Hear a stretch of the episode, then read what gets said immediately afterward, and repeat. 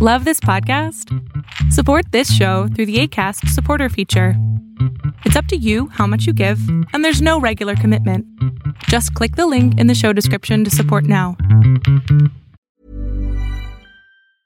Hi, I'm Daniel, founder of Pretty Litter. Did you know cats tend to hide symptoms of sickness and pain? I learned this the hard way after losing my cat, Gingy. So I created Pretty Litter, a health monitoring litter that helps detect early signs of illness by changing colors, saving you money and potentially your cat's life. Pretty Litter is veterinarian developed, and it's the easiest way to keep tabs on your fur baby's health right at home. Go to prettylitter.com and use code ACAST for 20% off your first order and a free cat toy. Terms and conditions apply. See site for details.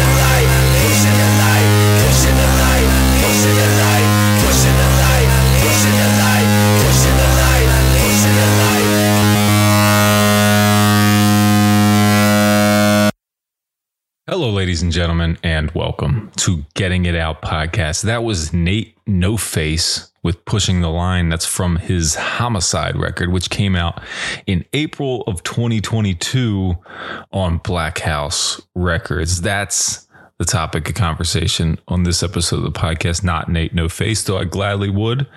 This is about Blackhouse Records, Blackhouse Limited, Blackhouse Industries, Blackhouse White House, whatever you want to call it. It's Blackhouse. We're talking to Scott Rozell of Blackhouse. Again, that track you just heard was N8NOFACE. I believe if you have any touch on uh, underground music, you would have come across N8NOFACE at some point now. Uh, has really been a cool rise to notoriety for this guy in a very unique style of music that I didn't know I liked until I heard it. And it's interesting how he's popped up on all these labels that I really love, Blackhouse included, and uh, Riding Easy as well, who we did an episode with a couple months ago. Uh, but anyway, that track, Pushing the Line, off of the Homicide LP, maybe still available from Blackhouse Records. Maybe it's already sold out. I don't know. You're going to have to go check out Blackhouse Records and find out for yourself. Not until you finish listening to this episode of the podcast. But first, it's Hot Zone. It! Make family out of friends, make friends out of enemies. Peace to my family, make friends till they bury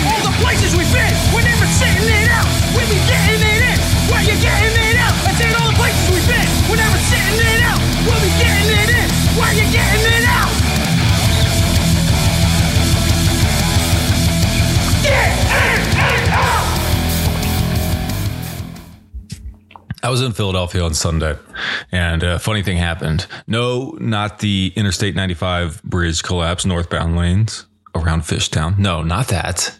Though that is pretty interesting. Wonder how that's going to affect the East Coast going forward. But no, not the bridge collapse. It was a man. it was a man on uh, on a, in a car beside me. I just like I don't know what I did. I I looked over at him as we were sitting at a light in traffic. I just looked to my left. He looked to his right. He was on the phone with his right hand and he just brought over his left hand and he very confidently gave me the middle finger and I laughed. I didn't even I didn't laugh hard. I just smiled and I like chuckled enough that my daughter who was sitting beside me asked dad, what's funny? I was like, like I couldn't tell her. I wasn't going to tell her what just happened. This was a very brief, very brief interaction, seconds, you know? And uh, I just had so much respect and admiration for that man in that moment. And I'm not lying. Like I've thought about this a lot. Immediately, I was like, wow. I mean, because that's what I want to do and say to everybody who looks my way at any point during every day. And I don't. And I wonder what it feels like just to do it.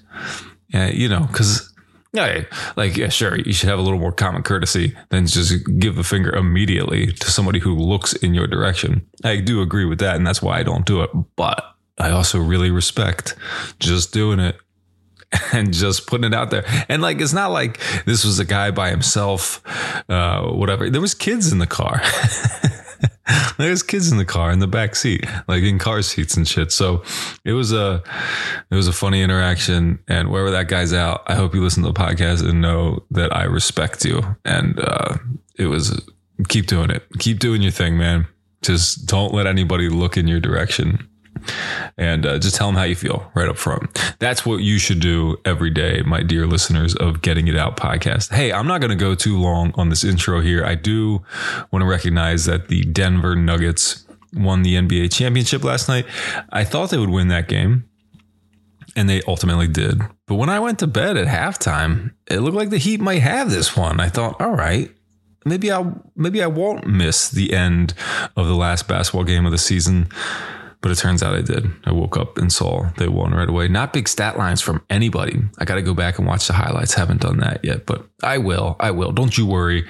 I will eventually give these Nuggets the respect they deserve. But for now, I'll just be staring at the uh, at the James Harden decision and uh, where Fred VanVleet. I always want to say Van Fleet. Where VanVleet lands, hopefully it's with Philadelphia and Harden is out of there. That's my hope. And uh, I don't know, you know, what else happens for the NBA off season? Lots of stuff. The draft has to be coming soon. See what happens with Portland. Will they draft Scoot Henderson, trade Damian Lillard? I'm not sure that I want him on Philadelphia at this point, but whatever. We'll get there. I don't know what's going to happen, but that's what's exciting about the NBA. It never really stops. Next season starts October, usually. I forget. Definitely by November. So it's, it's got to be October. Anyway, this episode of the podcast is a return to the record label spotlight series I've been doing. It's a monthly thing. Each month I've talked to the director, let's use that term, of a of a record label. First, January was Bridge 9 Records, February, Hex Records, March, Riding Easy Records, April, mm, Youngblood Records, kind of. I missed by a couple days, but yeah, it was Youngblood Records in April. And May, Magnetic Eye Records. And now here in June, it is Blackhouse Limited. So that involves me bringing back Scott Rozell, guy you may have heard on the podcast a few years ago. We talk about that right in the beginning, right before the pandemic, or right when the pandemic really kicked off. He came on to talk about his noise project, Sterile Prayer, and we've kept in contact ever since. And this is uh, our second talk. So I want to play you some songs from Blackhouse artists and uh, then get to our conversation. So here's a track from one of his artists. It's called Mando and it's by Ras Kass. And it is a hip hop track. So don't be surprised. You are on the right podcast.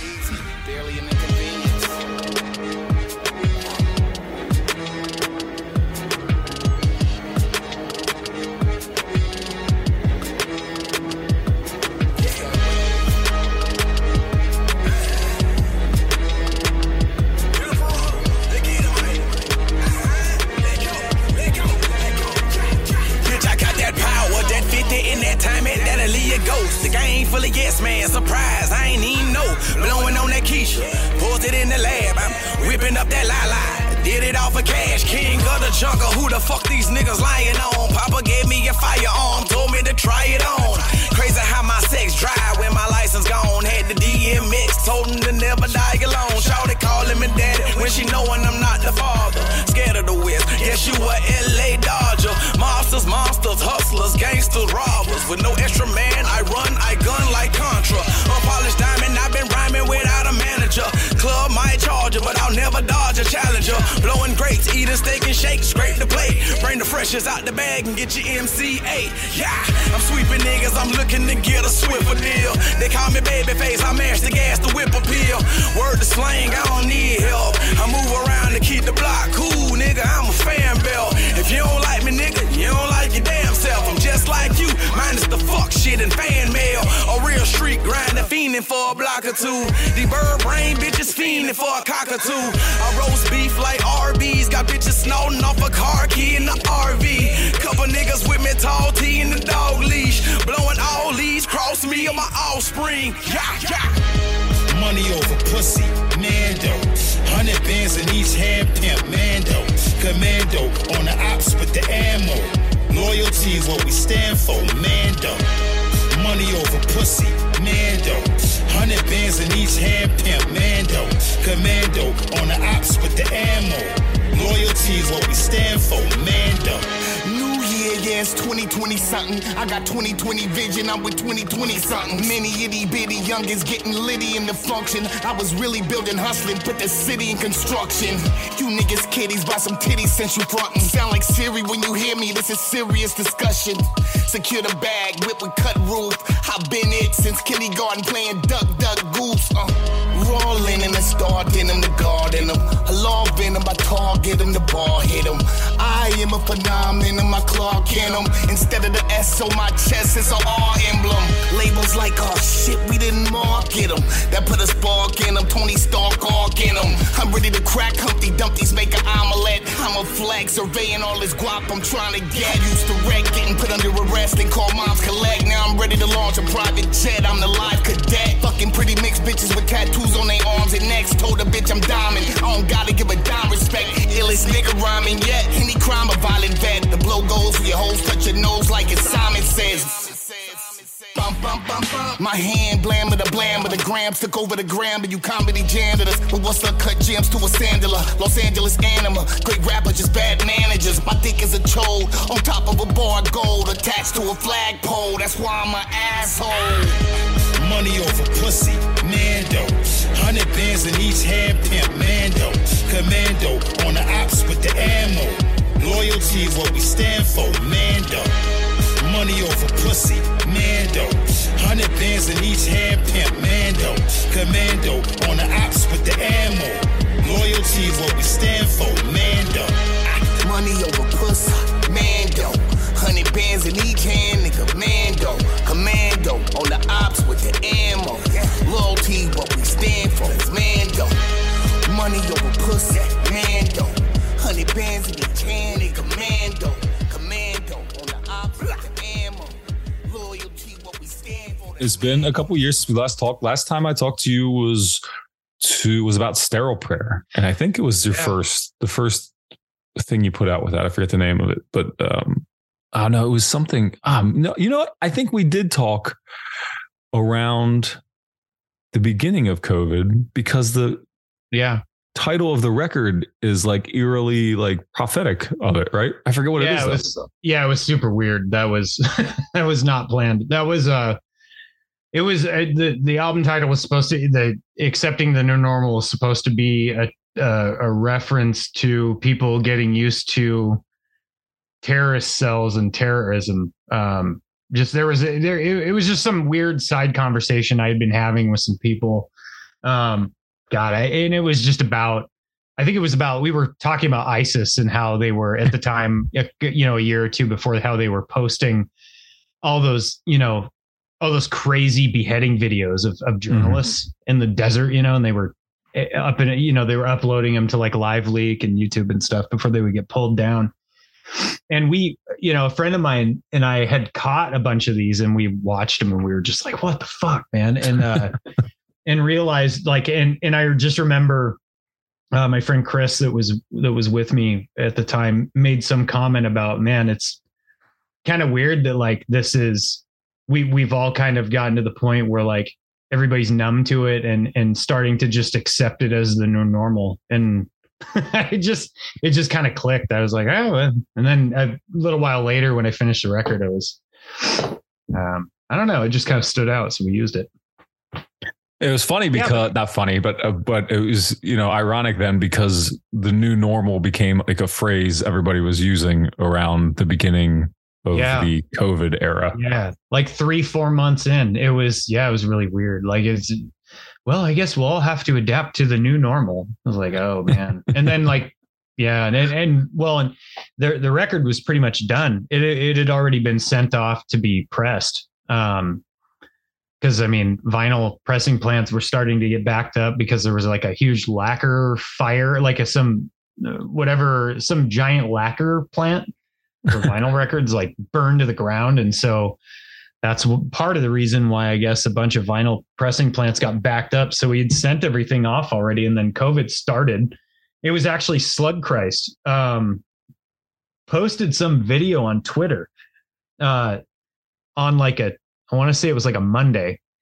And he was like, it was like a, a retweet that he found of like some closed circuit TV footage from China where um, police and, and people in like full on hazmat suits were like corralling people into buildings and, and not letting people go outside. And there was, there wasn't really a whole lot of context to it.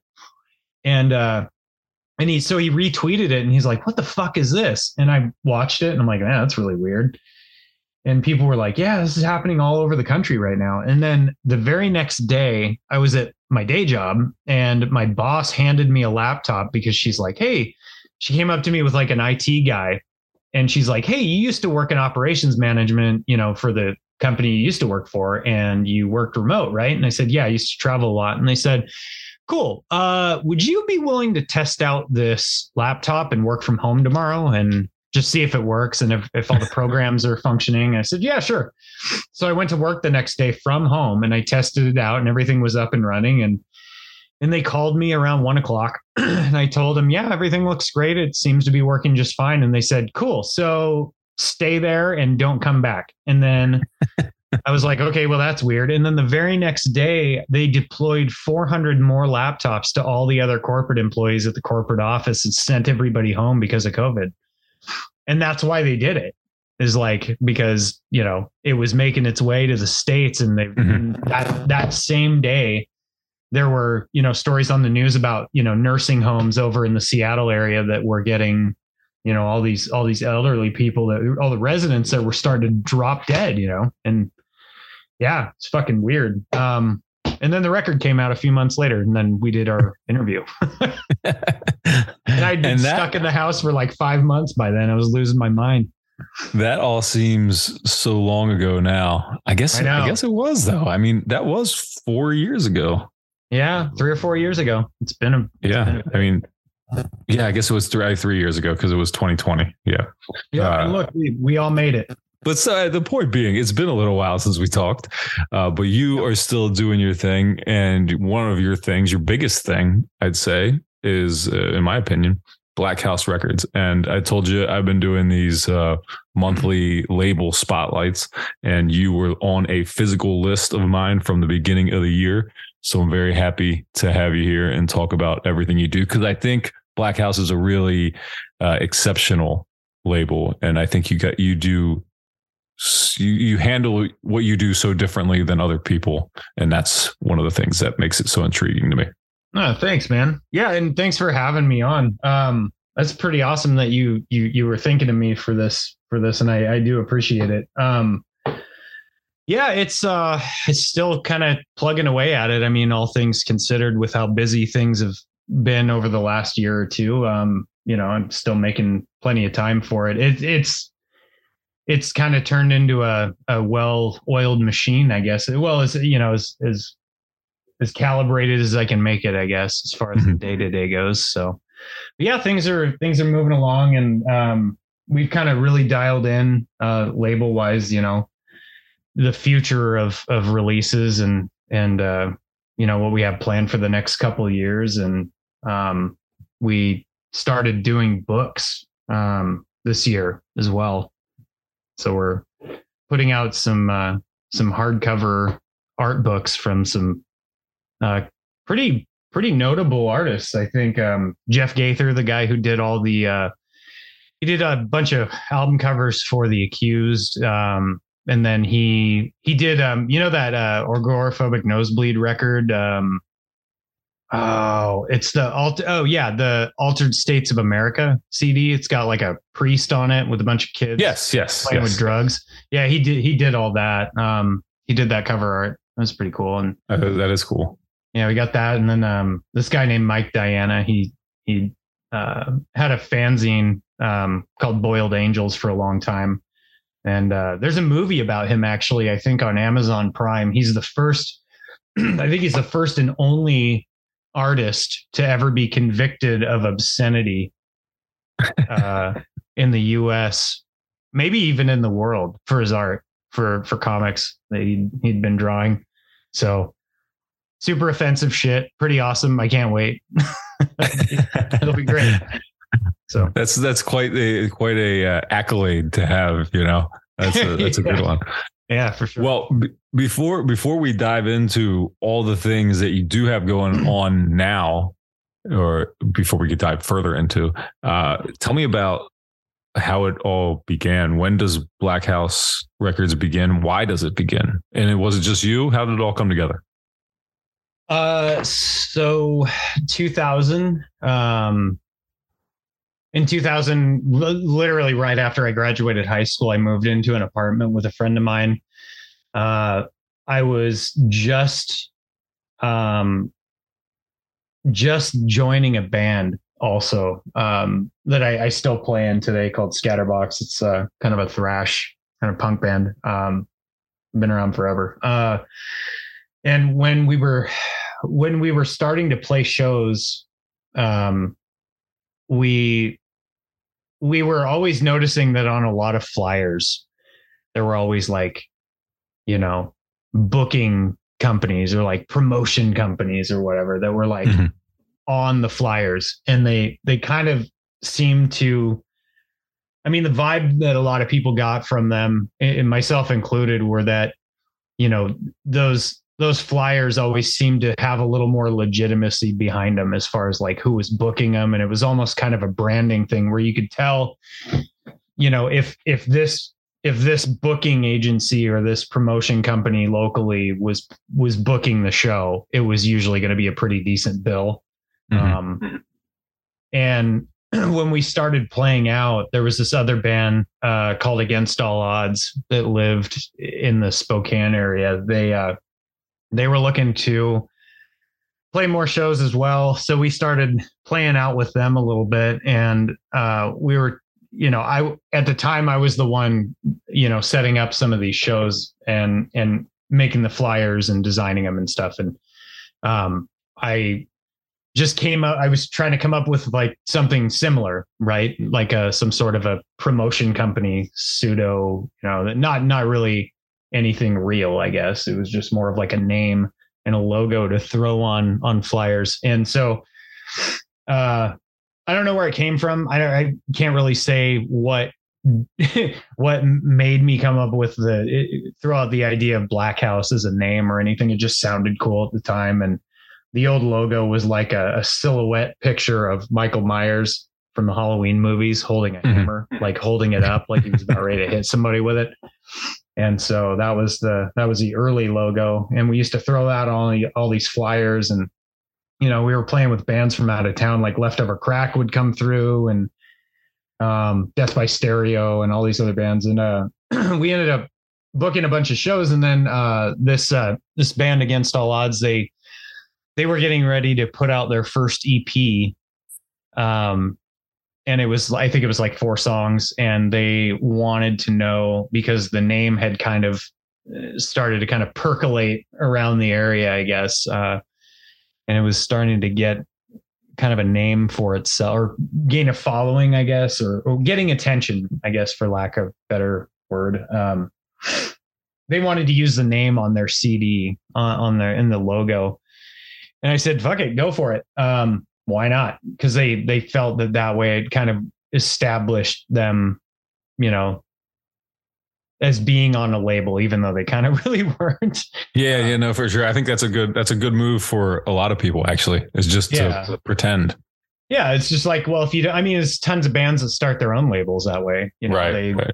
there's like shit we got to put something on this to make it seem more legit right so they come up with their own label name they throw it on on the back cover and then before they know it like in some cases i mean they actually turn into full blown operations and then they're like oh man like we've got this like cool thing now. I mean epitaph is obviously the big standout there and like fat records and stuff. I mean Mhm. kind of the old punk explosion thing um but yeah the, so we we put that out um well they put it out with the black house name on it um, I helped them just kind of get it uh, out and around into retail, like you know, record stores in the area or whatever. And then um, the next release was a compilation CD with a bunch of different bands, um, you know, from all over the place. I mean, even Botch was on it. I mean, there was there was a lot of different bands like Violent Society from the Pennsylvania area Yeah. yeah and uh, so we we put that out and then that was after that uh we did the first scatterbox record and that was like the third release and that's when i kind of realized like this is kind of fun to do um and it's actually kind of getting some attention and picking up some speed here so i i just kept going with it and i you know i made a lot of mistakes along the way um but cut to today i mean now we're i think 165 releases in uh, Wow. I didn't even know it was that many. yeah 23 years later um 22 i guess almost 23 uh we're on yeah i think uh the book the the tender fury record i think is 162 and then uh the the book that's coming out uh punching down from Mhm. cody harden that one is uh number 164 so we're we're almost there so like 165 will be uh the the next Ras Kass release with um storm and uh rj payne storm from Mobb Deep Oh, Uh, they cool. did- Yeah. they have a collaboration thing, a record that they just finished. Um, the collective is called Gutter, like G U T T R. Um, They have a they have a we're we're taking on the record for them. I think um, there's a label over in Europe that's going to handle the vinyl release, and then we're we're taking on the CD and cassette for it. So. But yeah, it's been a been an interesting journey for sure. But I mean, when it first started, it wasn't really anything. It was just a name and a logo. So So, so you think you say pretty much started taking off or became a real thing? You think around the first Scatterbox release?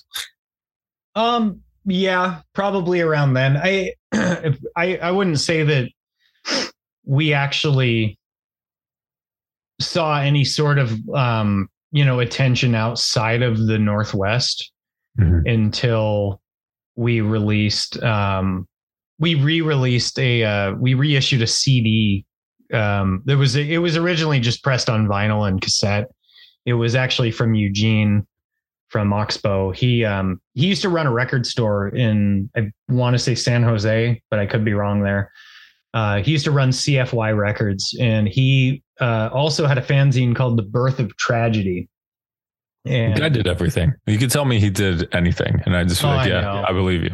the guy, yeah, he's he's done everything. It's crazy. He was in a damn movie with Bill Cosby for Christ's sake. I mean, the guy is everywhere. It's insane. But um, yeah, he had this fanzine called The Birth of Tragedy. They made a compilation album called uh, Fear, Power, God. And it had like Lydia Lunch, it had Lawrence Ferlinghetti, Allen Ginsberg, Anton LaVey, uh, Henry Rollins is on it, Jello Biafra, and a bunch of people. And so um, I had a copy of it. I thought it was really cool. Uh, it had never been released on CD before. And Eugene and I, um, by then, I think we had known each other a couple of years by then from working. I, I used to work for Steve Von Till. Um, I worked at Neurot Recordings for a while, yeah. a couple of years, and I, I did some merch and, and road work stuff for Neurosis years and years ago. And Oxbow at the time was on Neurot, but they were getting ready to transition over to uh, working with Hydra Head for their next record at the time. I think it was the Narcotic Story is the album that they did, um, their first record that they did with Hydra Head. But um, I just I was running Blackhouse at the time on the side, and I just I asked him. I said, "Hey, what are you doing with this this comp?" And he was like, "Nothing." I just said, well, hey, it's never been out on CD before. Would you be cool with me re-releasing it and you know putting it out there? Because at the time we had just um, secured our first like national distribution deal um, for retail with Mordam Lumberjack. Uh, Mhm. And that that's a whole different story. That that all went up in flames uh, a couple years later. But yeah, I mean, we had we had secured distribution and and things were going well, and you know, we I felt like we had something to offer as far as the reissue goes, and he was cool with it, and we put it out, and that was kind of the first like that was the first release that I think we had ever put out that really got some serious traction as a label. Um, so it's pretty cool. So I, yeah, I thank Eugene to this day. I owe him, I owe him a lot. That's very cool. And I, I knew I knew some of those things. One that you worked at Neurot. I'm sorry, Neurot. Um, I guess I guess we must have talked about that in the last last time we talked because I don't know how I would have known that otherwise. Uh, and I was curious how that affected how you ran Blackhouse. I mean that that had to be great insight early on, right? Yeah. So I, I didn't really know anything about running a label when I started Blackhouse. I thought that, I mean, I, I had no, no example to work off of at all. Mhm. So there was no, you know, I, I didn't, I, was completely flying blind. I was, I was at the time, I think, yeah, I was working part time at a record store. Before that, I had worked at another record store chain called Hastings that was around for a long time. Um, but you know, that was, I mean, that's working at a record store. So you don't really, I mean, you kind of learn a little bit about, you know, street dates and distribution and ordering and stuff like that. Um, but, and, and you, you see, you know, what retail one sheets look like and, and all that, but, um, you never really know a whole lot about how all that stuff is, is coming together on the inside. Right. And, Mhm. and that was, that was what I kind of was trying to learn as I went and I I made a lot of mistakes as I'm sure a lot of different people do when they're when they're running labels. I mean it, it's kind of impossible to just do it all perfectly all the time but um but uh the yeah, I mean it wasn't until working at Neurot that uh I had a I kind of learned a little more about you know what to do and what not to do things to avoid. I mean to be fair though like i was a complete fuck up of an employee when i worked there. Like i was i mean I, and you gotta you gotta keep in mind i'm i'm 40 now.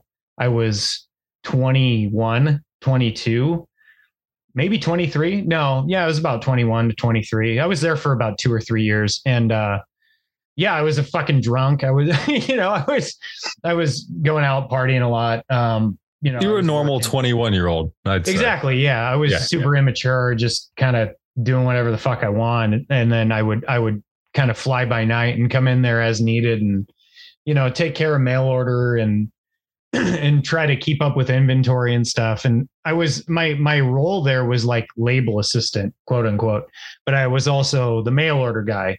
And, um, when I was working there, I, I didn't, to be honest, like I didn't quite I don't think I ever really fully grasped like the inner workings of their ordering systems that they used, like their Mhm. merchant cart and how their how their ordering system like communicated with PayPal and all this technical shit that I just never really quite understood.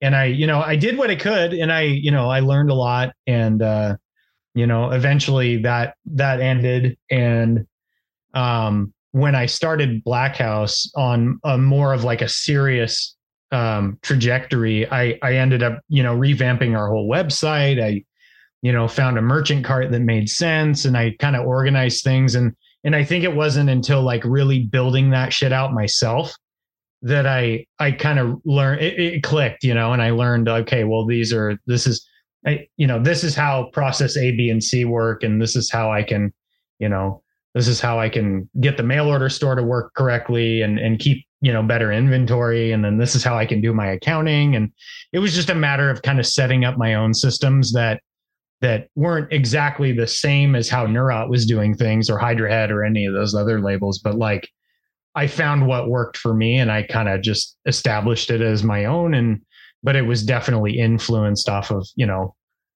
how these other, how a lot of other indies were, were functioning at the time. So, um, but yeah, it works. It works. It works pretty well. So it, it must if you've, uh, 20, 23 ish years and uh, 160, which I averaged out. That's about a little less than eight releases a year. Um, mm-hmm. That's that's pretty. I'd consider that prolific um, output for for a, a, a, relatively small label in the uh, Northwest. Yeah, thanks. It's um, yeah. I mean, it, it, you know, at the end of the day, I I think a lot of a lot of other people that run labels could probably agree with me that you know the first you know for years I, I imagine most folks that are running record labels probably feel like they're digging a hole in the ground and you know putting money into the hole and setting it on fire um, every day day in day out for you know at least a while until until shit finally clicks and pops off and then you you know and then you kind of find your your your niche i guess. Um but with with a yeah i mean that that's the thing is it's record labels are weird. I mean it's all it's inter it's entertainment right? It's mm-hmm. not it's not a necessity. It, it's not a need it's a want right? And, and as far as most people are concerned like to me it's a necessity. Like music to me like if I don't have music at some point in my day, like I I feel like something's missing. You know what I mean? So um but yeah, it's like it's it's discretionary income. It's people spending money on things that they don't necessarily need, right? Like they don't they need food and water and whatever. but like, you know, do you need vinyl? Maybe not. But um, so it's it's really it's fickle, man. Like there's there's times where you know things will be really great. And then there's other times where shit just sucks and you could put out releases that do really really well. And then you turn around and you take some of the profit you made from one release that you recycle back into the next release and it fucking tanks. And then you're kind of balanced out. And it's yeah it's just a man a way of trying to balance all that out and make it work you know and and keep it self-sustaining. And that's that's my big thing is like at the end of the day, I just want the label to sustain itself more than mm-hmm. anything. Mm-hmm. I mean, I'm not I'm not trying to make a million dollars. I don't. I, I feel like if anybody's going in to start a record label to to become rich, number one, they're probably living on another planet. Um, and uh, and I, I feel like it kind of cheapens the whole reason that people get into it in the first place. Is like I did this. I started doing this to help bands and and to try to work with bands and artists to at least just get their stuff out there on a wider to a bigger audience right? Mm-hmm. and yeah. I know with like the internet and social media and things it's you know it's a lot easier for artists to do that nowadays um, but at the same time um, having that added support kind of helps take that shit off their plate so they can actually like focus on the music and what they actually really like to do like all the things that they enjoy about what they're doing Whereas I really enjoy doing this part of it. So, I mean, it, it's kind of a win win for everybody. Um, but as long as, you know, as long as the release can break even and the, the band's happy and they get, you know, tour support and they, you know, um, they're happy with working with me like i'm i'm good like i'm not you know any profit that we ever make off a release we just recycle it into the next album you know um, yeah. you know, all the bands get paid quarterly and and then anything that's left in the account basically just sits there. And you know when we have the budget we'll put out another record by another band or the same band you know if they have another release down the road. So well you you release a wide variety of music or you have at least from the beginning from from the very beginning until now. Um was that the intention when you started? Did you know you were going to go from punk rock to hip hop to noise to you know metal. Like did you know that's what blackhouse was going to do or is this just kind of how it happened? Um no i i didn't really have a plan. I um it, blackhouse originally started out um but my my intent was to just put out punk albums and just work with like punk and metal bands. And then uh, I don't know. Just as the years went on, I I mean, I I never really been partial to only punk and metal as as a listener as as like a music fan. I I listened to a lot of different stuff. So um after a few years, I kind of thought about it more, and I was just like, well, why the fuck? Like, why do I need to just stick to one or two genres of music when I don't really have to? I mean, I know a lot of record labels do that because mm-hmm. it helps kind of keep the core audience at bay, right? Which is probably, I mean, is probably at the end of the day a better business move. Um, you know, to kind of stick with, you know, a couple a couple genres, but um, I guess it depends on who you ask. But for yeah, me, yeah. it was just kind of like I don't really. I maybe it goes back to the whole, um, you know, glutton for punishment type thing where you're throwing money in a hole and setting it on fire. But uh, um, yeah, it just it, it, it seemed like there were opportunities to work with other artists that I was fans of, that I was a fan of that you know I didn't yeah it didn't necessarily fall in line with like the the stuff I had put out before, but I wasn't you know I wasn't beyond working with them. You know, like Slug Christ was probably the first you know notable um, hip hop artist that we worked with. Uh, and as soon as that happened, um, I really liked the way that him and I worked together. And I mean, cut to it's been 10 years now since him and I started, you know, putting out records together. And uh, he's a great guy. He's, you know, he's got his shit together nowadays and he, um, he's got a lot of different he's got a lot of different ideas and a lot of cool stuff in the works. And um, just the, the the first release we did with him did really well, and uh, so at the same time it was kind of like well he knows all these other artists that i'm fan i'm a fan of and they kick ass. So you know might as well and that's that's kind of how i wound up putting out records by father and you know like lord narf and and then um I think it was around the same time, uh, a mutual friend of mine had gotten me in touch with Ras Kass, and he was looking for a label to re-release. Um, he he put out an album. I mean, his like the album that kind of like put him on the map. Uh, this album, Soul on Ice. Mm-hmm. Um, he he was looking for a label to re-release it as a like a double vinyl release with like a gatefold and a CD that comes with it and all this crazy shit. And uh, it was like a 20th anniversary reissue.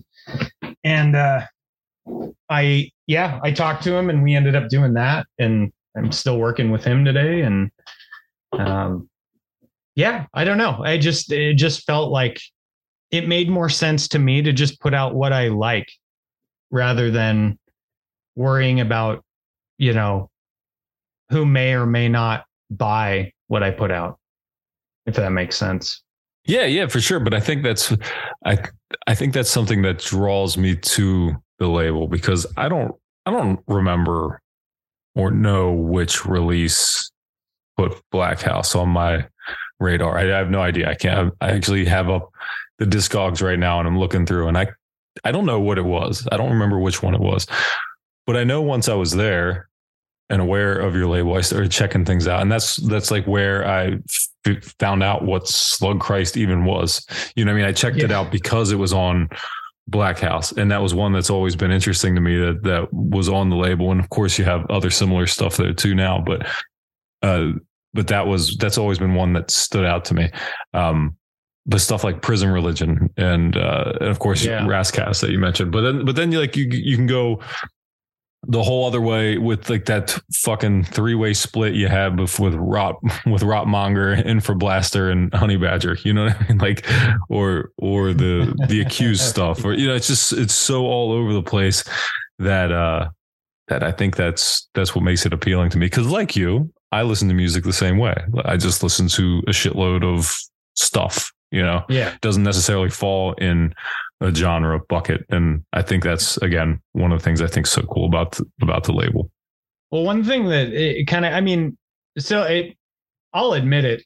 Uh, I mean, a lot of the stuff I'm releasing on the label, I mean, at, at the end of the day, I guess it's more a self-indulgent thing because you know I, I don't really give a shit you know how, how it does if it's something i really enjoy like if it's if it's something i really love like i want to be a part of helping that artist like do something with it right Sure. and and it I, I as i get older i'm i'm noticing that i'm listening to a lot of different types of music that i would have never listened to 20 years ago right Yeah. Yeah. so it's a lot easier for me to want to branch out and put a lot more, you know, to put it, have a more eclectic, uh, you know, release schedule then that, that kind of coincides with, you know, what I normally would listen to throughout the day rather than just sticking to hardcore punk records, you know, back. Exactly. I always say that. I used to always listen to. I used to like dedicate everything to listening to Mhm. hardcore all the time, and uh, I think I was faking it. You know what I mean? Like I think I don't think that was. I don't think that was really what I all I wanted to listen to, but it was all I listened to. Yeah. Yeah. And I mean, there's no, no discredit to, I mean, it, my home, you know, my, my heart is, is with the hardcore scene at, Yeah. at the end of the day. Like it will always be what I gravitate toward at the end of the day. But Likewise, yeah, yeah, yeah. yeah, but it, you know, there's also there's just so much good shit out there. Like there really is. And I mean, for yeah, I mean, granted, there's tons of horrible stuff out there. And I mean, I'm I'm no I mean, Blackhouse is not, you know, a be all end all judge of what's good or bad as far as Mhm. any genre goes. But so I mean, it's subjective. Like people might listen to, you know, one, you know, they may listen to the Accused album that we put out and they think it's fucking amazing, but then they listen to, you know, five other releases we put out and they just think they're fucking garbage and they're like, why? and I think that that doesn't necessarily work in our favor all the time because, you know, it you lose an audience that way, right? Like Yeah, they're yeah. expecting three more accused ish type releases and they're getting uh, you know, an old swing band or like, you know, like a like a harsh noise release, then they're they're probably going to get a little turned off, and then their you know their attention goes toward you know somewhere else, and and that's okay. I mean, that's totally fine. I mean, we're we're one of many labels in the world, and you know, we're not we're not trying to corner the market on any specific thing. We're just having fun putting out records. That's pretty much it. Well, tell me about the, your preference for a release, physical. For the physical medium that you release it on, is do you want everything to be on vinyl? Is it just kind of specific on the release? Like you mentioned, some things you were just doing CD, you know, the CD because someone else is doing the record. Is there something you prefer? Do you prefer to do it all? Um, it just kind of depends. Like it, it, it's more of a discussion that kind of happens with the artist. Um, if I, I mean, and well, and then you, you kind of have to consider the budget and stuff like Mhm. that. I mean, I try to keep things realistic, um, as realistic as I can, I guess. So it's, it's all timing. So, you know, for example, the Ras Kass thing, yeah, that, you know, that the gutter release, that's, that's already been optioned to, you know, on vinyl to another label. Um, and then, you know, we get the CD and cassette, uh, which I'm totally cool with. I, you know, I'm, I'm good with whatever format. Um, if, if it, if it's, if I had it my way, I would, I would do all four, right? I would do vinyl, I would handle CDs, cassettes Yeah. and digital. Um, but then you get into the talks with some artists about how they want to retain their own digital and keep that. And, and, uh, a lot of the times I'll, I'll, I'll just, I agree with that because I, I don't, I try to be as flexible as possible with formats and, and what they want to allow the copyright to, because, Mhm. um, I mean, these guys, you know, they're, if, if they're going to pull a decent amount of revenue off of their streaming royalties and, and have full control of their own Bandcamp and sell their own merch outside of our, you know, whatever release we put out for them, like more power to them. Like, I don't, you know, I, I don't want to stop an artist from being able to try and make a living for themselves. You know what I mean? Yeah. Um, I want to be a part of helping them make a living for themselves if this is what they want to do. Right. Um, but at the same time, sometimes you can't it it it can get in the way like if you're if you're being too you know if it, you can't control everything that they don't want to give up control of right so a lot of the time i just approach a band and i say hey i fucking love you guys i i think it would be amazing if we could you know put something out for you. I think you guys have a great thing going on. We have a good thing going on. Um what do you think? And then it just kind of goes from there. Um i don't the label we you know i've i've never been one to i've always kind of had it in my head to never um try to retain a, an artist publishing rights or anything like that. Um it's all just straight up licensing deals for you know one one album option every time. And then it's it's on a per album basis. So i'm not signing bands into like five album contracts or anything. But once we once we come to that consensus then we just try to figure out what what formats make the most sense um you know and and go from there and what what we can swing at the time. Um so in in more often than not i would i would prefer to try and do a vinyl run for everybody um, but I also know sometimes there there are some limitations there. And then mm-hmm. sometimes there are artists who just straight up don't even give a shit about vinyl and they don't, don't want to even do that. Um, like uh, some of some of these guys, uh, trying to think of who, like, um, let me think here. Like Kerblagoop is one example. He's not actually even officially on Blackhouse, but he uh we distribute we we distribute a bunch of stuff he's done. And he has been a very uh staunch um supporter of cassette tapes. So like everything everything he's done has been on cassette. And that's that's, that's dedication. Of, yeah yeah. To a so, format I mean, yep. And then you know there's another band that that exclusively wanted to just do cds only which is I, crazy to me because CDs, I mean, that's definitely of, of all the formats, that's the one that sells the least. Mm-hmm. Um, but it's convenient to have on tour, you know? So I guess it makes sense in that respect because in that way they have plenty of stuff they can haul around on tour with them. So yeah, yeah. I, yeah. I get it. I mean, it's changed for me over the years. That's why I ask because there was a point where there's a point where I was, I mean, for cassettes, I was driving a car that only had a cassette player in it after I graduated college, and I was buying everything I could on cassette. You know, there was obviously being 38, there was a, a lot of CDs. You know, now I want records. So, like, I've been through all three formats as my preferred, you know, whatever. And uh, yeah. so I can see why anybody would have whatever reason for preferring one thing or the other.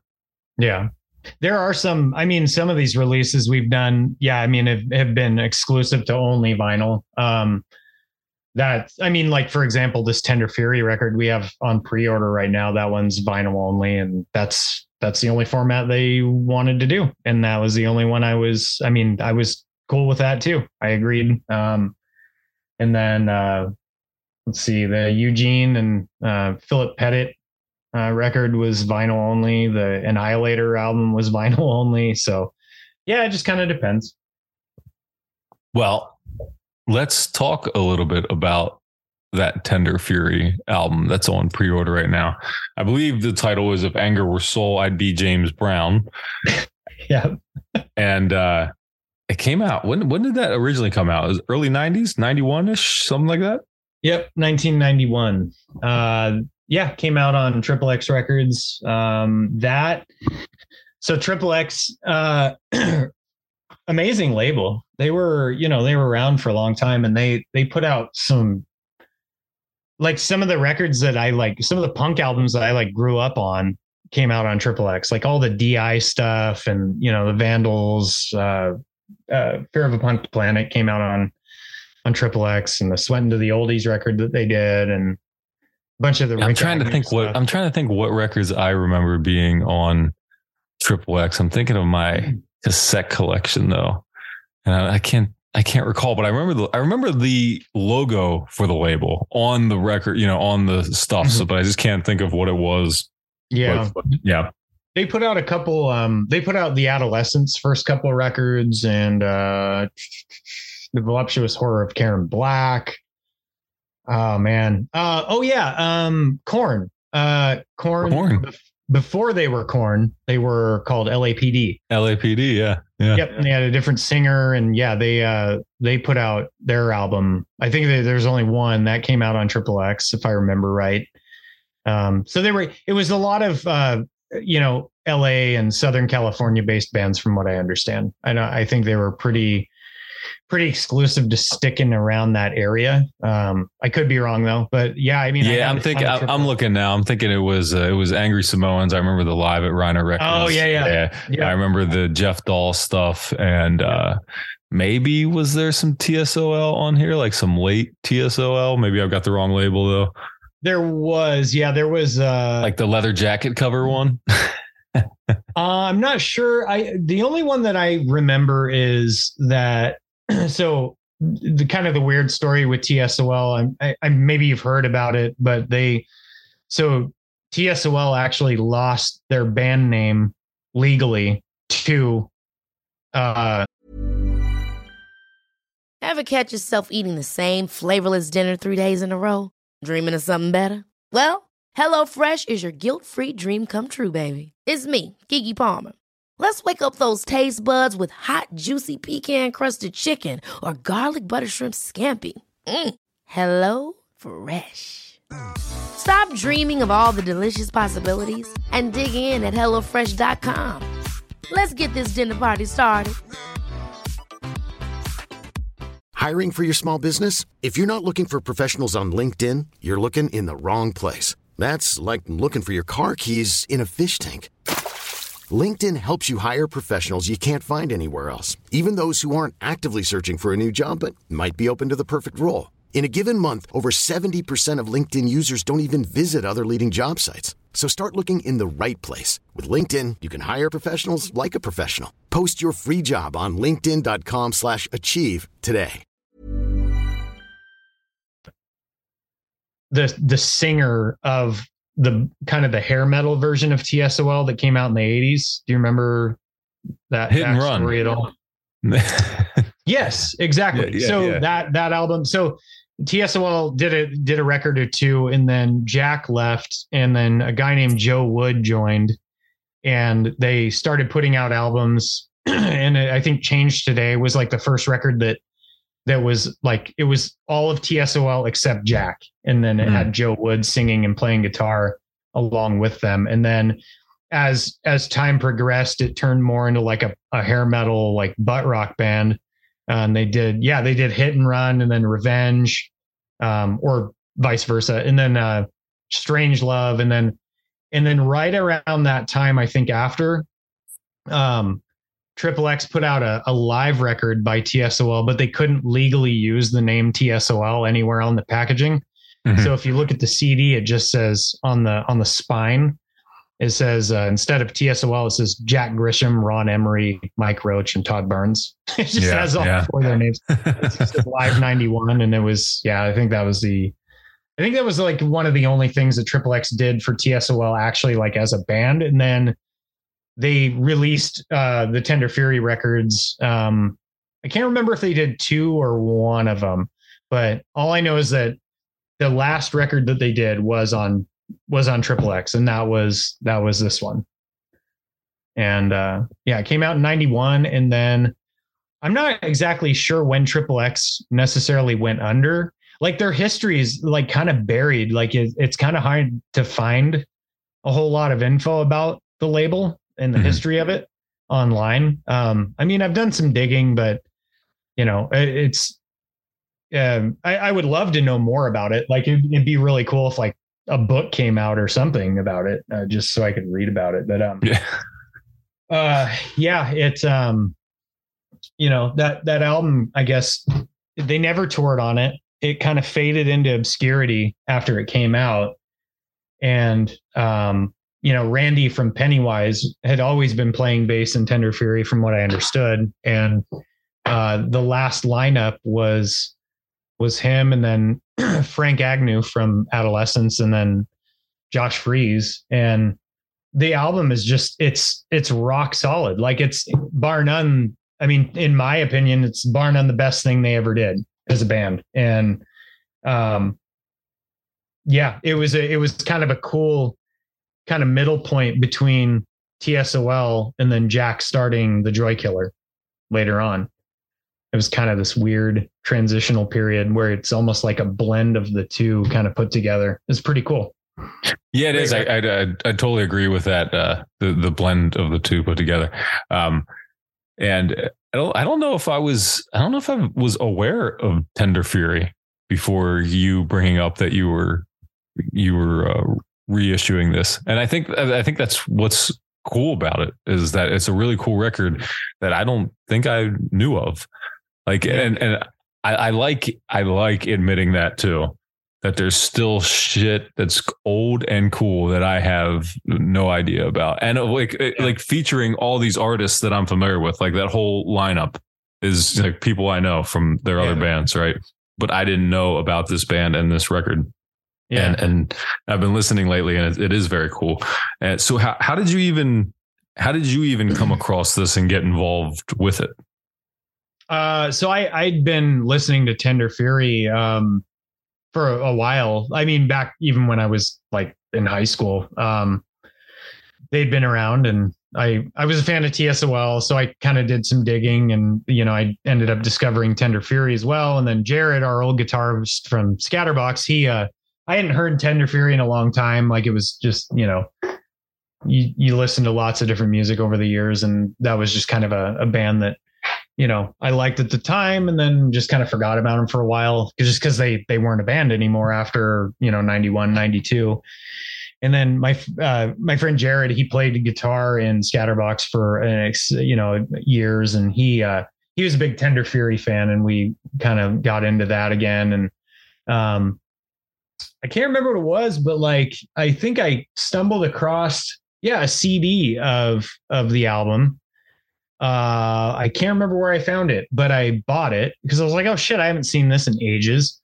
And I listened to it and just it it it holds up like to this day. I mean, being a 32 year old album, um, it, it's it's still. I mean, it you know, recording quality wise, production wise, it still sounds like it could have come out this year, and it's pretty awesome that that it's held up over the years and and yet it's been buried for for almost equally the same amount of time as it's been out right? Yeah.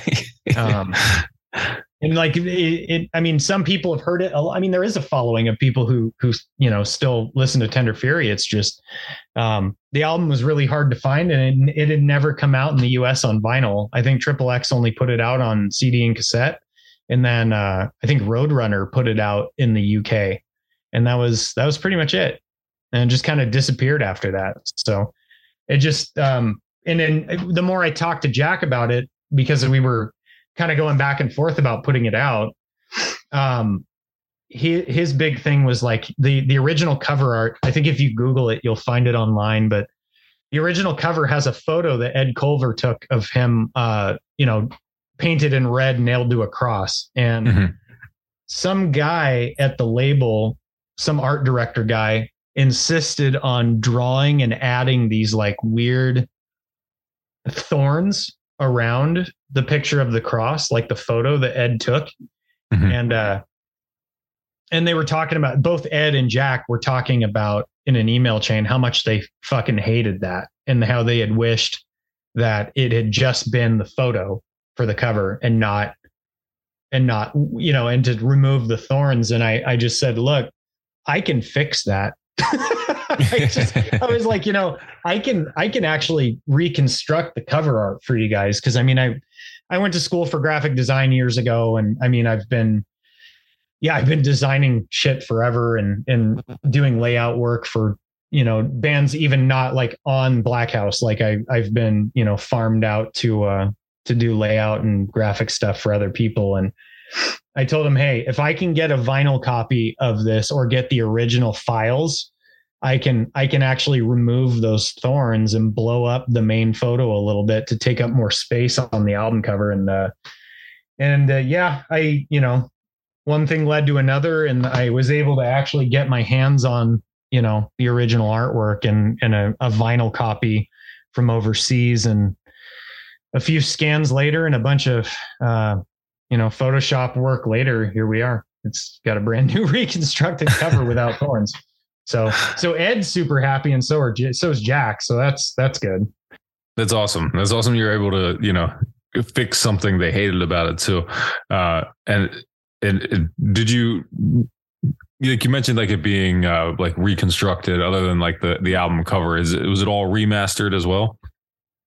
Yeah um we we actually had yeah it was remastered um and let's see. Yeah i mean that was the big thing. It was just reconstructing all the artwork um and redoing the layout and then having the album actually remastered because of, i mean at the time i think they were running off of like a sony redbook standard which is what they use for mastering um and i i don't know if they still do but at the time it was just it was low. Like so like the volume level wasn't really consistent with like if you put a CD in and you're listening to it on a stereo, it plays back quieter than you know another CD that you would you would put on in a in a stereo system. Yeah, yeah. So for some reason there was some sort of like a decibel lowering on the final masters on the album when it first came out and I'm not sure why that is but so basically all we did was just punch it up you know, increase the base a little bit and just level out everything so it it's consistent and and kind of keeps up with, you know, current mastering these days as far as like releases go and you know the volume that they play back at. So and it um you, you can tell a huge difference. Like if you listen to the um, I'll send you a vinyl copy, but if if you you know, I think it's even if you listen to it like a digital version off YouTube, for example, and you have some decent speakers and you play back the original version and then you compare it to, you know, the new version, like it's it's it's like night and day. It's crazy.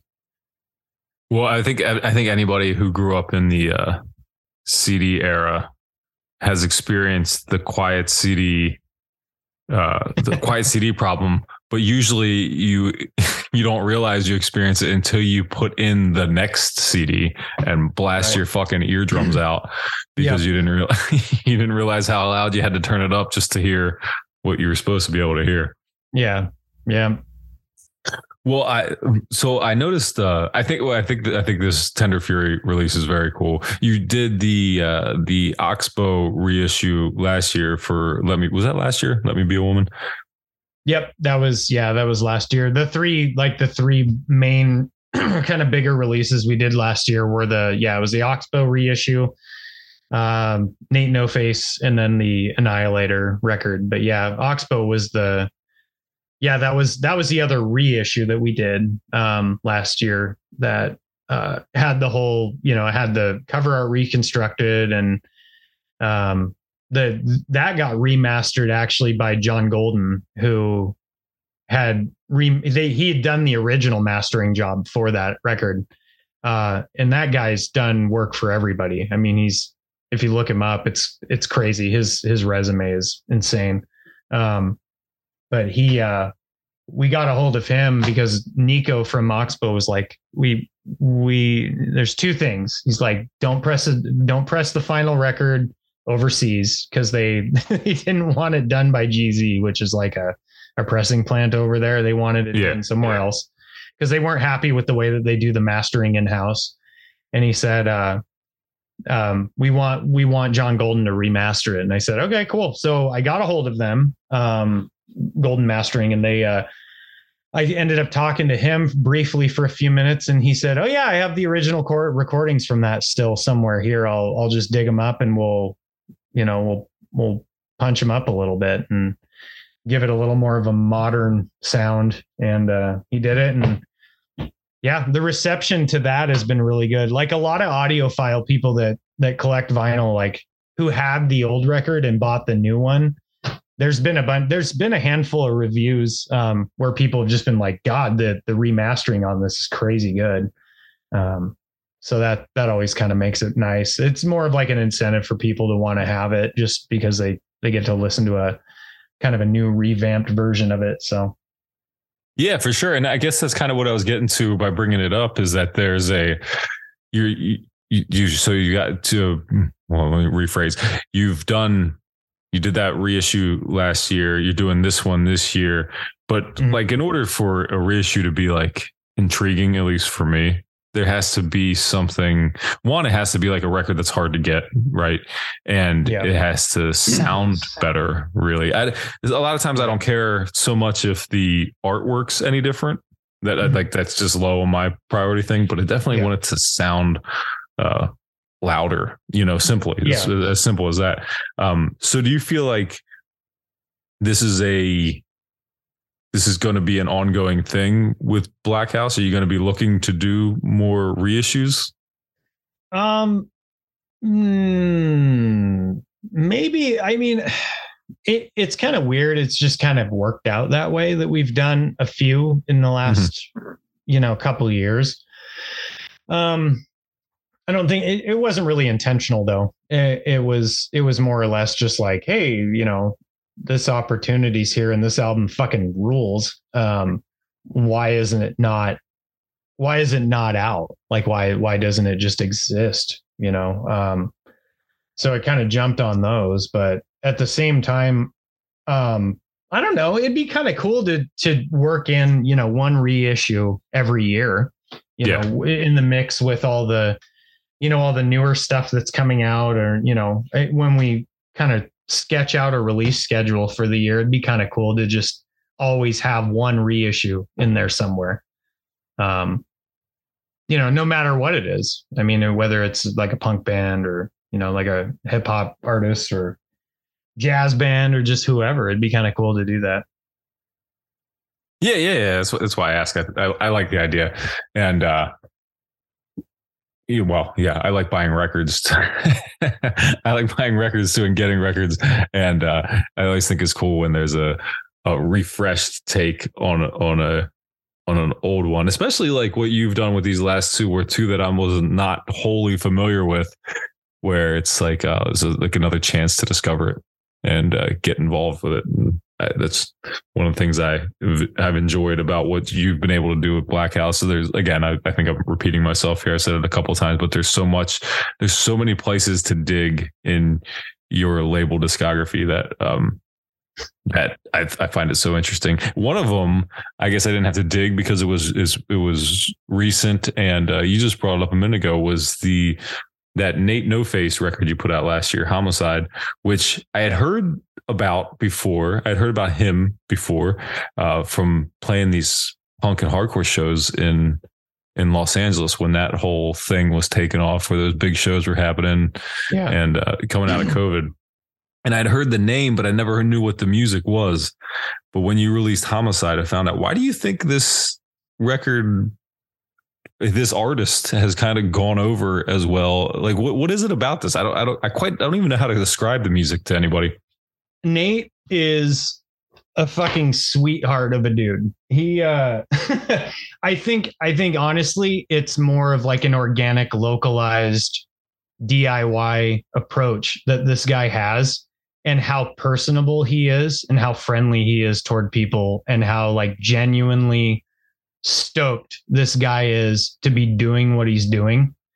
And I think people see that and they gravitate toward it and they can tell he's having a lot of fun doing what he's doing. And I think it makes people the shows have a lot of fun.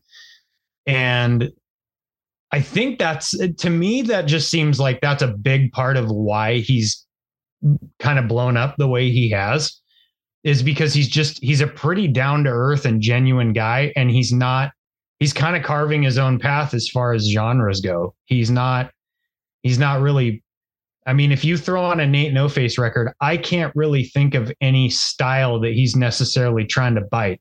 You know what I mean? Yeah, yeah. That's why it's it's hard to explain. It's hard to describe.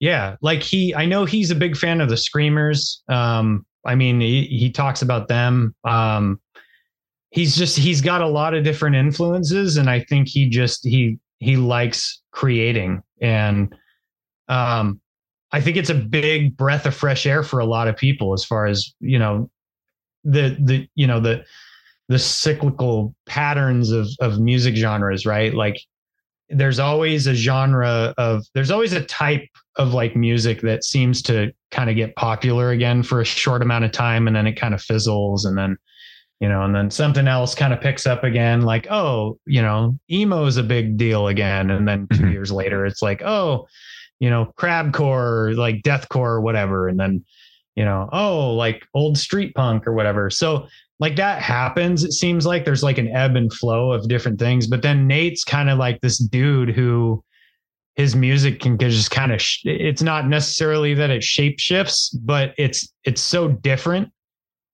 but it's gritty and like i think a lot of people can like relate to the message and like what he's singing about and it's kind of fun to listen to something new that you can't really compare to anything else and that maybe you haven't heard before you know Mhm.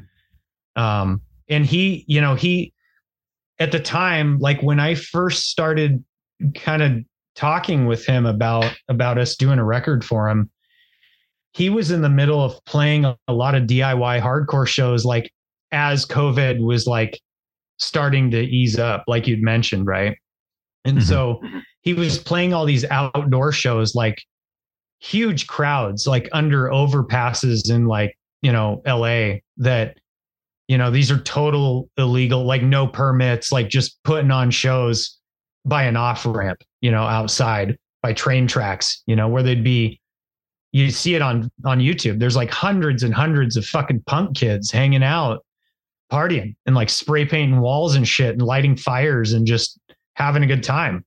Um and he's playing shows with like scowl and and you know like Section H8 and like fuck who else? Gel. All those bands that are like getting big you know they're like Yeah.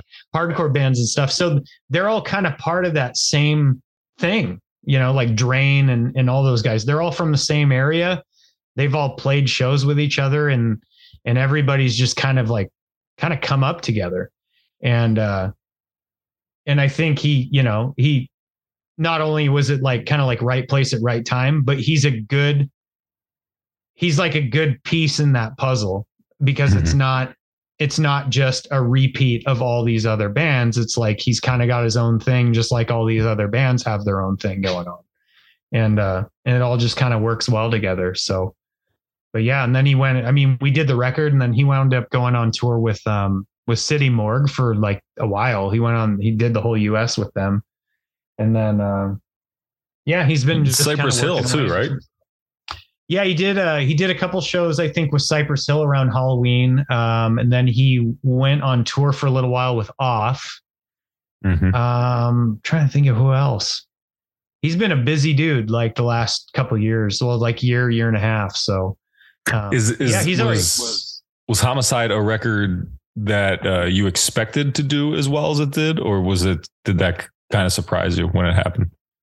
Um, I think it did better than expected. Um, I mean, I I didn't really have any expectations to be honest. Um, I was just so stoked on what he was doing that I was just like, fuck, we should we got to put something out. Like this is this is crazy. And he because he had just done a record for Eyeball. Um, Eyeball Records had just kind of reformed. Yeah, he uh so Eyeball, I'm not even sure if it's run by the same dude, but like some people kind of revived it. And and now they put out um I think they're branching out now because they're putting out some vinyl here and there and some CD stuff, but they were originally just putting out cassette tapes. And they would do these like limited cassette runs with like a t-shirt or whatever as like a package deal. And they would make like a hundred or 200 of them and they would they would kind of have like a flash pre-order and sell them and actually one of the first things that eyeball did when they revived uh, and kind of restarted itself as a label um, was uh, actually a Slug Christ release with uh, with Fox Wedding. Um, so that was kind of how how we kind of first wound up kind of intertwined in a way. Uh, Mhm. Not necessarily working directly with them, but like they, you know, they've worked with some of our artists in the past and vice versa. So, but they had just done a, a record for Nate. Um, I think it's called like uh, fuck, what's it called? The title's escaping me. Um, uh, I think it's like dying Oh, I- to let you down or something Yeah, I like that. just I just looked it up a couple minutes ago. I think something about let you down. Yeah. he um so he just put that out and I um I reached out to him. I was like, dude, uh, I'm seeing this is only on cassette. Like, what do you like? What do you have planned next? Like, do you want to do a record? I think it'd be awesome. I I really really like what you're doing, and it'd be cool to to work on something together. And he said, "Fuck yeah!" He's like, basically, yeah, I'd love to. Um, I have, and I mean, he had a record already done. Like, it was in the can, from what I understand. Like, it was already finished. It was a little more. It was basically a lot more aggressive than the last record that he had done for Eyeball, and uh, kind of had a whole different vibe to it. It's a little more angry. And he sent it. He sent it over to me, and we just we started working on it almost immediately. Um, and it just took a long time to get it back from the pressing plant because of all the the backups. So it took like a year to get it back, but that's the way it was at that time though are there any uh as far as re- you know vinyl delays um are there any records you're surprised at either or you were surprised at either the success of or the lack of success or so like releases you thought oh this thing this thing will be go over great and fell flat? Surprised by the success of no not really because I, I i again i've never really gone into anything expecting it to just do amazing uh, out, Yeah. out the gate um i kind of just prepare for the worst all the time which i mean I, I guess it ke- keeps things realistic for me yeah that makes Um, sense to me i think that's what that's the way i would be too i'd be like well no one's gonna fucking buy this but because you know maybe it's because um I've put out my own records and had nobody pick them up either. You know what I mean? Like, so it's already been like, well, I've been here before. Well, and I, I think it's more or less what kind of worries me every time is that like what really stresses me out and gets my stomach turning is that I'll, you know, dump a bunch of money into putting out a release and um it's not really so much like like for example, like Oxbow, right? Mhm. Oxbow has, you know, th- their history of of putting out albums has been with labels that, you know, kind of all fall into I mean, it makes sense for them to putting out to be putting out records with these labels. I mean, they just like they just signed to Ipecac. Um and their whole back catalog is is now being, you know, uh handled by them with the exception of uh you know the the one the reissue that we did um but when we did it when we put it out when i was getting ready to release it i didn't know how it would do because i didn't know if anybody would actually pay any attention to it because I don't know what my to be totally honest, like I can look at analytics all day on social media posts and in all of our social sites, but I don't really know. And I I don't know if I necessarily trust what Facebook is telling me, right? So I don't really know. I can't be super confident every day, all day that something we post on on our sites are actually going to be seen by anyone. Um, even with you know posting ad boosts and all this stuff that they they offer as far as like marketing goes Oh yeah, I Um, totally totally understand.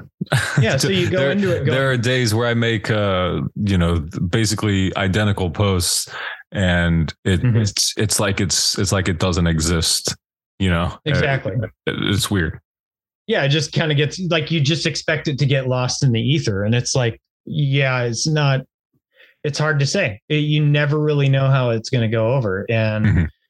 so oxbow for example um all i wanted to do was break even right? I, that was that that's always been the goal is just just try to break even it, you know make it available in as many places and as many avenues as humanly possible get it get it out to distributors um you know and and get get the artists their copies so they can take them on tour they can sell them in their own way and you know they keep their own you know revenue from that or whatever. But uh when it came out um it sold out in under a week Yeah.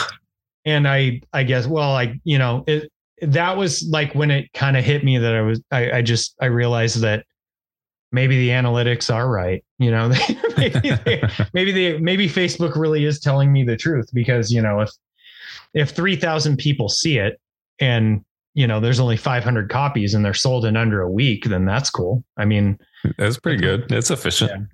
But the reach is still better than that. I mean, three. You know, I, I think the last time we ran a promo ad on like Instagram, it was apparently visible and and showed up on like I think like 150,000 feeds.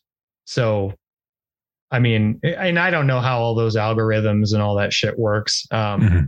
I try to learn as I go, but uh yeah, I guess that's the hardest part is like I I I have a hard time knowing, you know, what's going to I mean, I the only thing I can gauge it off of is knowing how popular the band might be. Like for the accused, yeah, like that's pretty much like you can guarantee with like a band like the accused or or Oxbow or whatever, like you know it's going to sell. Like it'll it'll do well because they have an established fan base and they have a good history of albums out and you know they have a they have you know they have a history. Um um others i mean one one release and i i'm not going to say their name because i don't want to I don't, I don't want it to be taken the wrong way either way Sure. Um, yeah, no, that's fine.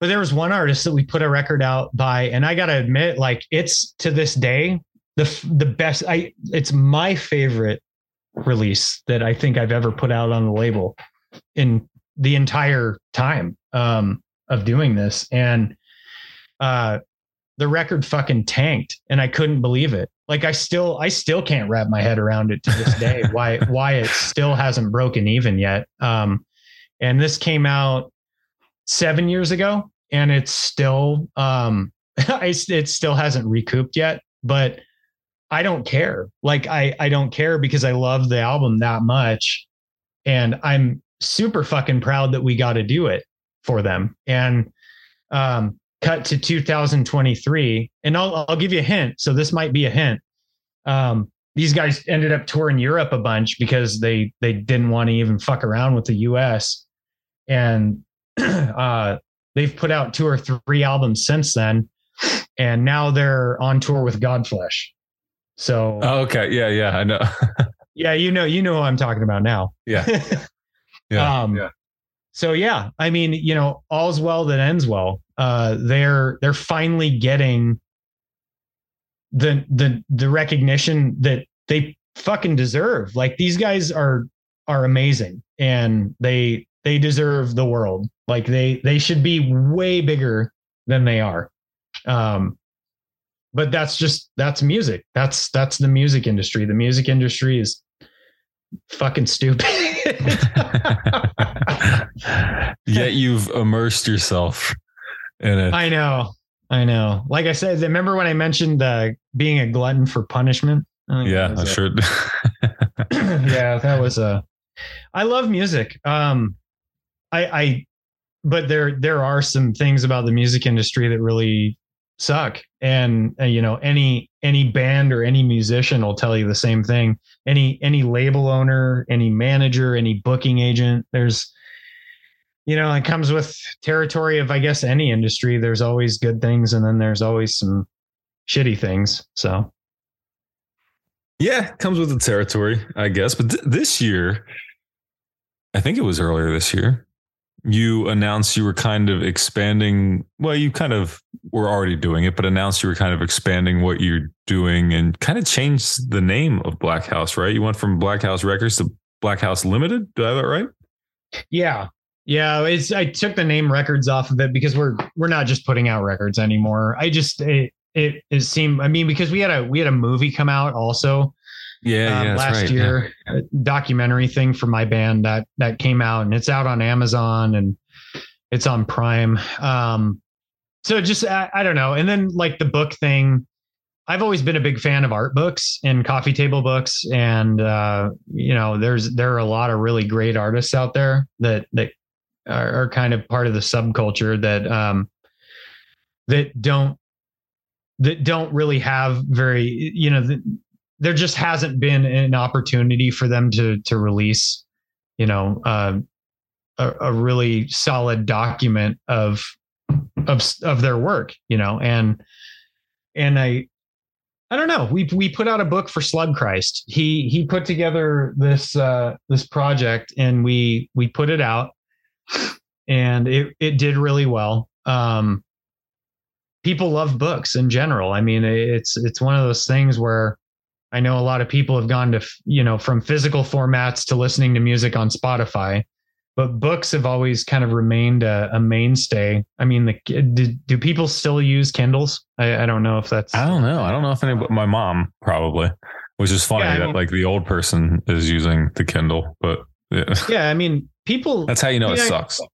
Yeah, right. Well, I mean, I, I know a lot of people still, you know, use their phones if they're reading books and stuff. So they'll they'll put books on their phones or whatever. And then, I mean, some people still have e-readers, but like you don't really hear as much about a Kindle anymore. And I, I don't know. I, I own a lot of books. Everybody I know who I talk to is just like, yeah, I still buy books. What are you talking about? Like, you know.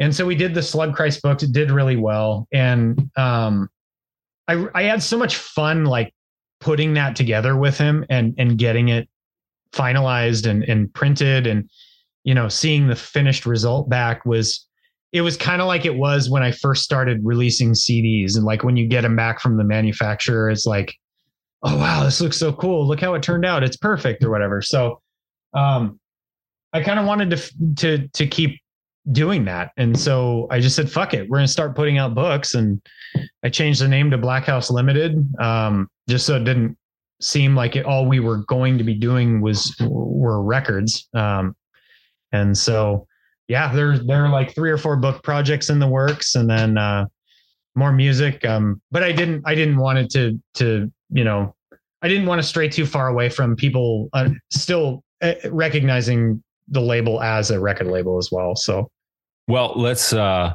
let's wrap it up with we talked a little bit about in the beginning about what you got going on right now. Of course, we touched on the Tender Fury thing, but that that stuff included what that you can talk about do you have happening for Blackhouse in 2023?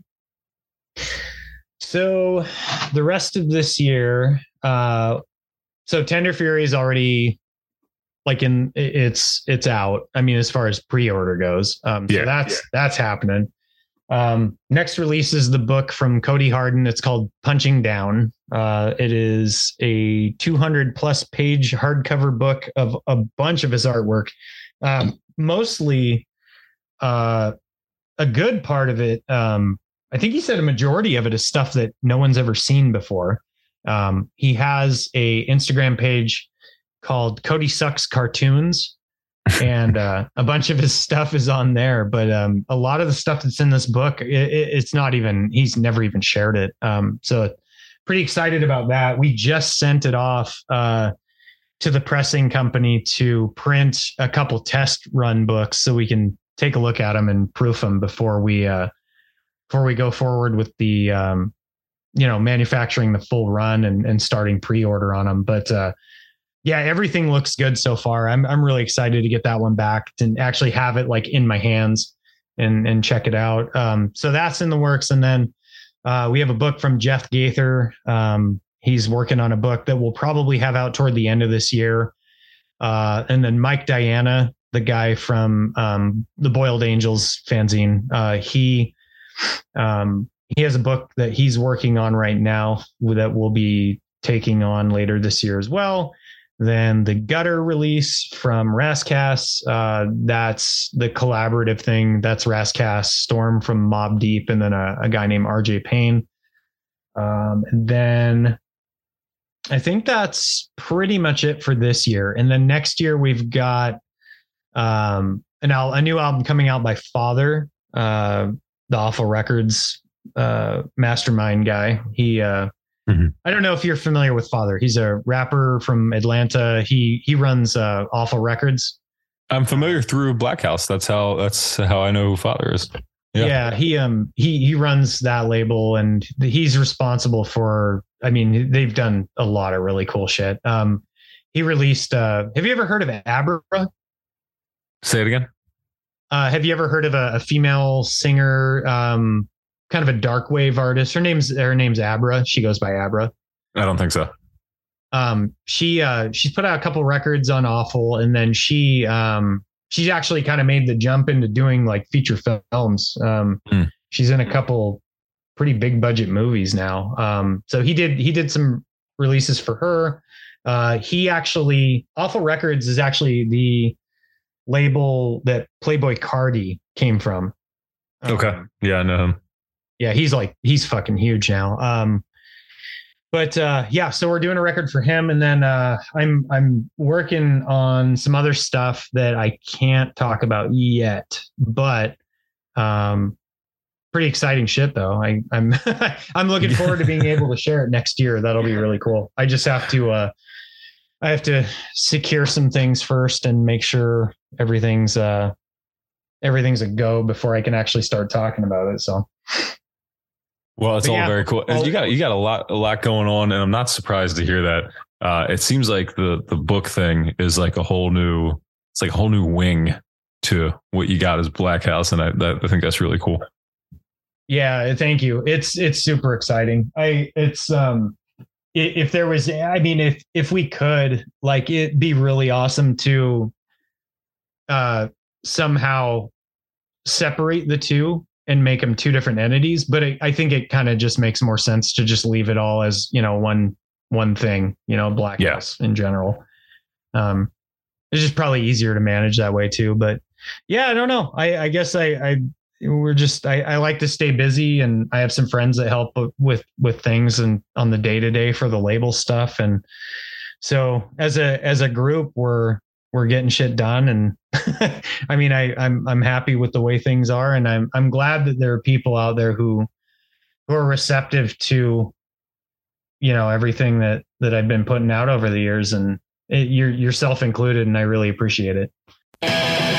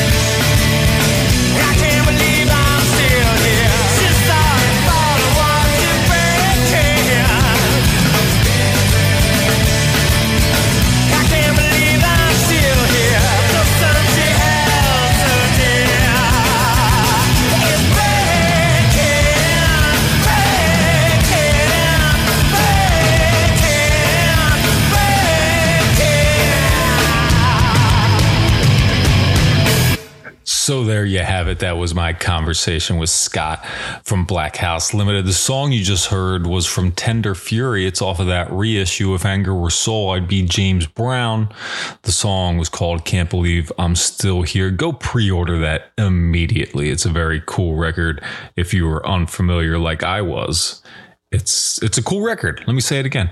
Uh, members of a lot of your favorite bands, I'm sure of it. But mostly at this point, I'd like to thank Scott for his time, his friendship, his conversation, and what he's done with his bands, his record label, his book label. What do we call it? Book label? Publishing house? Is that what do we call Blackhouse Limited? It's an entity. He's a mogul. He is now a two time Getting It Out podcast guest. That's something to brag about, right? Put that on your mantle. Maybe I'll make plaques going forward for people who are return guests. Scott gets a plaque. How about that? Uh, thanks to you for listening and checking it out. I hope if you were previously unfamiliar with everything Blackhouse has to offer, you'll dig deep and uh, find something. There's a nugget for everyone in this record label's discography. And uh, that's kind of the point. That's kind of one of the reasons why I wanted to have him on to discuss it and I believe we covered a wide variety of topics. I hope you stuck it out this long. This is turning out to be a really long episode. I just looked at the time. So I'm going to stop talking right now.